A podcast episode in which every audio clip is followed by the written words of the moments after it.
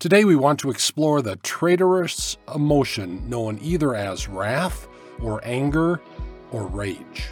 But first, did you know that Time of Grace has an app? If you want a change of pace and want to grow in your faith by watching our videos instead of listening to our podcasts, you can do that on our app.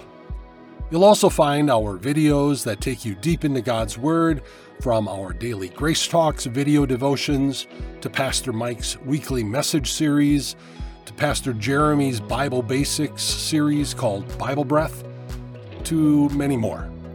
Just search Time of Grace wherever you get your apps.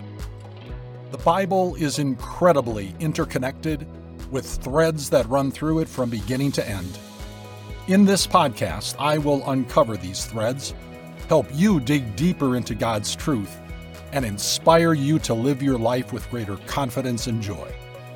Welcome to Bible Threads with me, Dr. Bruce Becker.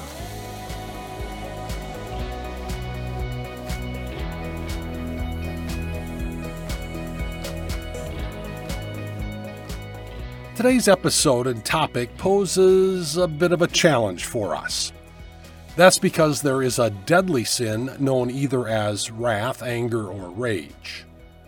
But there's also a human emotion that can be described as righteous anger. In other words, anger that is justified. Then there is also a third type of anger. It's what the Bible calls the wrath of God, which is totally different than the human sin of anger. Although the focus of this episode is on the deadly sin of either wrath, anger, or rage, I do want to talk a bit about righteous anger as well as the wrath of God. More on that later. Let's start with the deadly sin of anger, which I'm going to refer to with the word rage, just to minimize the confusion between the three types of anger that we just mentioned. So, what is rage? Rage can be summed up as a strong, vengeful hatred or resentment. The word vengeful in the definition indicates that there is a close connection between the three R's rage, resentment, and revenge. King David wrote about rage in one of his Psalms. He said it leads only to evil. His son Solomon wrote a proverb that used rage to contrast fools with the wise. He wrote, Fools give full vent to their rage, but the wise bring calm in the end. Solomon points out that fools give a full venting to their rage. Now, the Hebrew word translated as a fool means a stupid person who doesn't seek understanding. You ever get the sense that the Bible doesn't soft pedal it on what a fool is? The New Testament also addresses what rage is and its result. The Apostle James wrote, My dear brothers and sisters, take note of this. Everyone should be quick to listen, slow to speak, and slow to become angry, because human anger, in other words, rage, does not produce the righteousness that God desires. Therefore, get rid of all moral filth and the evil that is so prevalent, and humbly accept the word planted in you, which can save you. The Apostle Paul also wrote about rage. He said, Do not let any unwholesome talk come out of your mouths, but only what is helpful for building others up according to their needs, that it may be a benefit to those who listen. And do not grieve the Holy Spirit of God with whom you were sealed for the day of redemption. Get rid of all bitterness, rage, and anger, brawling and slander, along with every form of malice. Be kind and compassionate to one another, forgiving each other just as in Christ God forgave you. In this verse, the Apostle Paul uses two different words for anger. He says, Get rid of rage, which is the volatile emotion to describe sinful anger. The other word he uses, translated as anger, has the idea of punishment, specifically God's punishment. Let's take a look at a few examples in the Bible where rage turned into resentment, which then led to revenge. In our last episode on envy, we explored the story of Cain and Abel. With Cain, it all started with envy. Cain was envious of God's acceptance of his brother Abel's offering, but not his. The envy quickly turned into rage against God and resentment against Abel.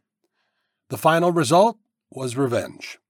Cain killed his brother Abel. In some cases in the Bible, rage developed out of envy. In other cases, rage developed out of a hateful heart. Recall the definition of rage a strong, vengeful hatred or resentment. An example of rage flowing from a hateful heart can be seen in the life of Jacob's sons. The patriarch Jacob had twelve sons. The second youngest was Joseph, who was Jacob's favorite son, because he was born to him in his old age. Now, although the Bible doesn't tell us specifically, Joseph was also the firstborn son of Jacob's favorite wife, Rachel. The Bible does tell us that Jacob loved Rachel more than Leah or their concubines. Jacob made Joseph a special robe, one that was richly ornamented. As Tim Rice described it in the 1972 musical Joseph and the Amazing Technicolor Dreamcoat, this dreamcoat set Joseph apart from his brothers. When his brothers saw that their father loved him more than any of them, they hated him and could not speak a kind word to him. So we see the brothers' rage and resentment because of Joseph's amazing Technicolor Dreamcoat. But there's more. Joseph had a couple of dreams that he just couldn't resist sharing with his brothers. The upshot of both dreams was that Joseph's father and mother and all of his brothers would bow down to Joseph someday. Now, they would indeed bow down to him when Joseph was the number two ruler in all of Egypt.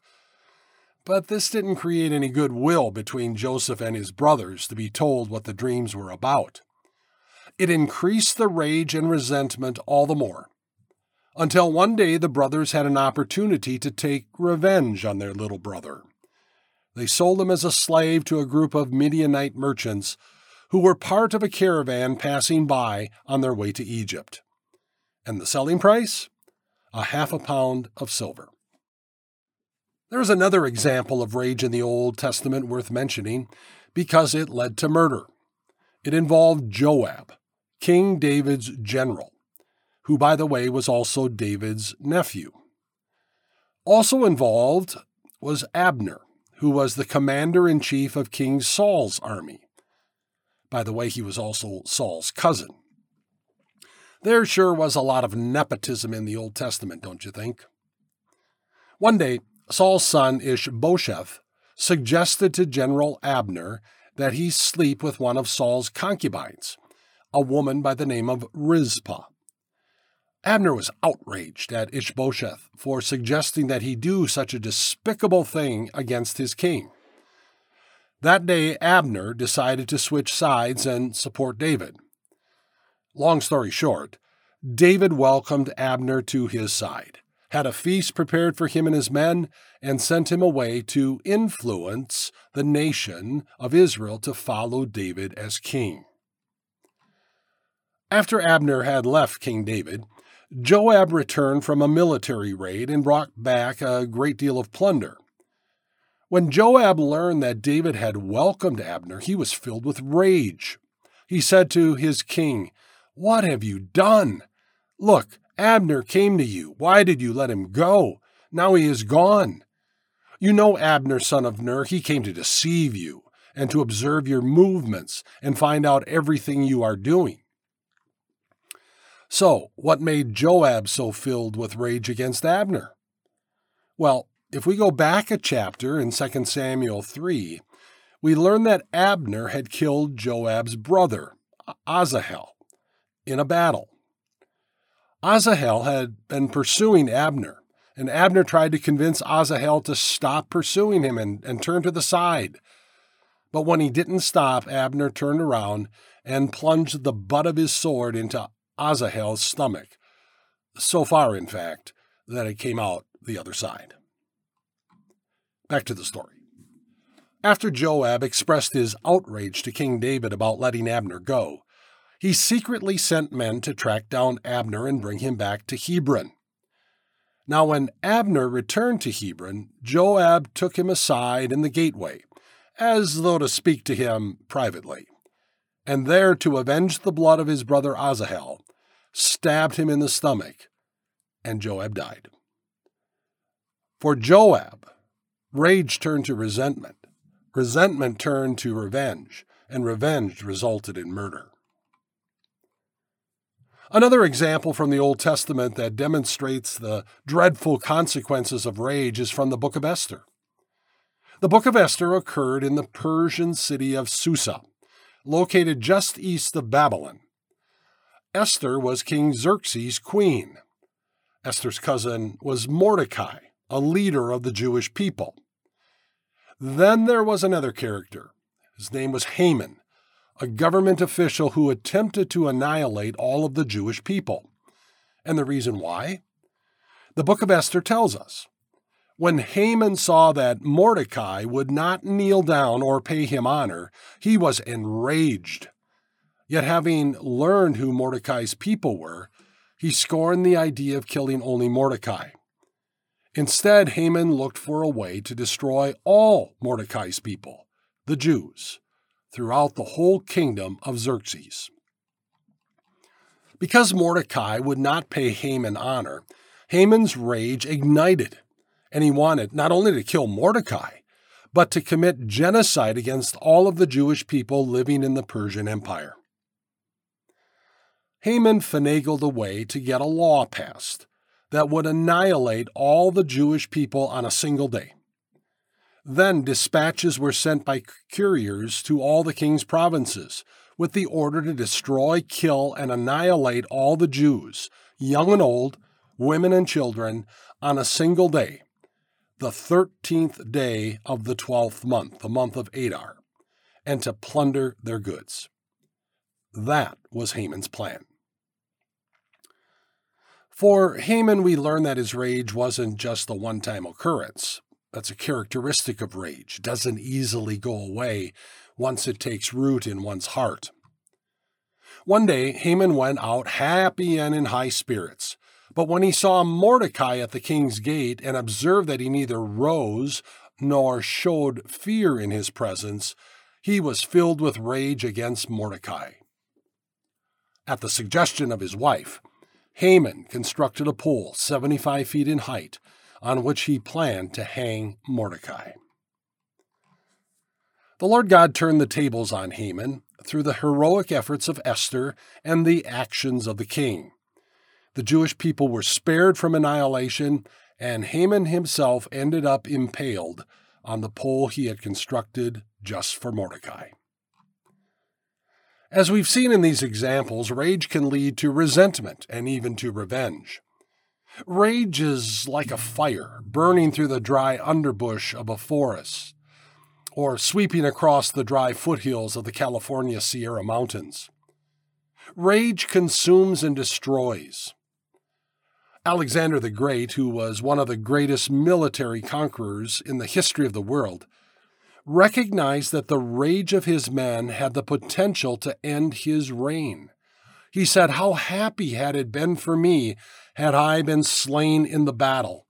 It had been far more noble to have died the victim of the enemy than fall a sacrifice to the rage of my friends. Rage can lead to resentment. Resentment can lead to revenge. Rage can cause us to act irrationally and immorally. As King David said, rage only leads to evil. That's why rage is a traitor in our lives. It can destroy our relationships with others, with God, and can ruin life itself. That's the disastrous results of rage. So, what about righteous anger? What is it? Well, first we need to understand that anger in and of itself isn't wrong. If you don't believe me, then listen to what the Apostle Paul told the Christians living in Ephesus. He wrote, In your anger, do not sin. Do not let the sun go down while you are still angry, and do not give the devil a foothold. In other words, don't sin when you are angry. The apostle also encouraged them not to go to bed angry and not to let the devil use their anger to get his claws into them. So, what exactly is righteous anger? Righteous anger stems from an anger that arises when we see an offense against God or God's truth. It's being angry with a situation that God is already angry about. Maybe the best way to understand righteous anger is to consider two examples of righteous anger from the Bible one from the Old Testament and the other from the New. After Moses led God's people out of Egypt, the Israelites traveled to Mount Sinai, where the Lord God gave to Moses his moral, civil, and ceremonial laws. These laws were to govern the lives of the Israelites 24 7. To receive these laws, Moses spent a considerable amount of time on the mountain interacting with God. The rest of the people were camped at the base of the mountain. During one of Moses' longer visits to the top of the mountain, 40 days to be exact, the Lord God gave specific instructions for the construction of the tabernacle and how the Israelites were to worship their God, Yahweh. While Moses was on the mountain, the Israelites in the camp grew tired of waiting for Moses, so they built a golden calf to worship. When Moses finally came down the mountain to present to them the stone tablets on which the Lord God Himself had inscribed the Ten Commandments, he saw the Israelites committing idolatry by worshiping this golden calf. The very first commandment prohibited idolatry, and here the Israelites were doing just that. Moses became very angry, and in his anger he smashed the two stone tablets. He ordered that the golden calf be destroyed, burned in a fire, and ground into powder. Moses then scattered the powder onto the water and made the Israelites drink it. Moses' anger was a righteous anger, because the Israelites had committed an offense against the Lord God by worshiping an idol made of gold. In the New Testament, Jesus showed us what righteous anger looks like on a day early in his ministry when he went to the temple in Jerusalem. The Apostle John records this event in his biographical sketch of Jesus' life and ministry. He wrote, When it was almost time for the Jewish Passover, Jesus went up to Jerusalem. In the temple courts, he found people selling cattle, sheep, and doves, and others sitting at tables exchanging money. So he made a whip out of cords and drove all the temple courts, both sheep and cattle. He scattered the coins of the money changers and overturned their tables. To those who sold doves, he said, Get these out of here. Stop turning my father's house into a market. The Jews in Jesus' day had turned the temple courts into a marketplace where worshippers could buy, quote, acceptable animals to be sacrificed at the temple. Jesus saw the financial greed of the people selling the animals. With a whip in hand, he drove out the animals, overturned the money changers' tables, and drove them out as well. Jesus, in his righteous anger, sought to restore reverence to the temple court and to send a message that people ought not use the temple as a place where they could make money. Jesus expressed righteous anger. It's anger that is justified because it's in harmony with God's truth. Are you righteously angry about anything going on in your life or in the culture around us? You know, I find myself getting angry and frustrated with the fact that there are so many voices who don't support protecting God's gift of life. The Bible teaches us that life begins at conception. So when people advocate for women's right to kill her unborn child, that raises my level of righteous anger. How about you? I also find myself getting angry and frustrated when the culture around us advocates against God's gift of marriage, sex, and gender. God designed marriage as the lifelong union of one man and one woman, Period. God designed his gift of sexual intimacy to be reserved for those who are married. Period. God designed human beings to be one of two genders, not the 107 gender identities currently being advocated. God's created design has just two genders biologically, either an XX chromosome, female, or an XY chromosome, male. Period. These are the kinds of issues that are producing a measure of righteous anger in my life. What about in yours? This brings us to the final category of anger we want to talk about, known as the wrath of God. We won't ever understand the wrath of God unless we first understand God's holiness, His righteousness, and His love. Let's start with holiness. The Bible makes it clear that God is holy.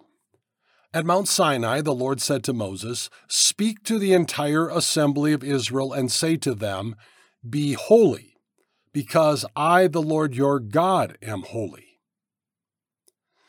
The prophet Isaiah saw a vision one day of the Lord God sitting on a throne with angels, seraphim, around him. The seraphim were singing, Holy, holy, holy is the Lord Almighty. The whole earth is full of his glory. Did you know that this is the only description of God in the Bible repeated in a threefold formula? It's a literary device used for emphasis. God isn't just holy, He is perfectly holy. The main idea behind holiness is absolute moral purity. God is not only good, He is perfectly good. Did you know that the holiness of God is spoken of more frequently in the Bible than any other attribute of God? There are more than a dozen words used to describe the holiness of God, and these words show up about 600 times in just the Old Testament alone. And not just the Old Testament, the New Testament also speaks about the holiness of God. Because God is perfectly holy, he can't stand evil. He can't stand wickedness. He can't stand sin. He demands righteousness. He demands that there be justice for those who do evil.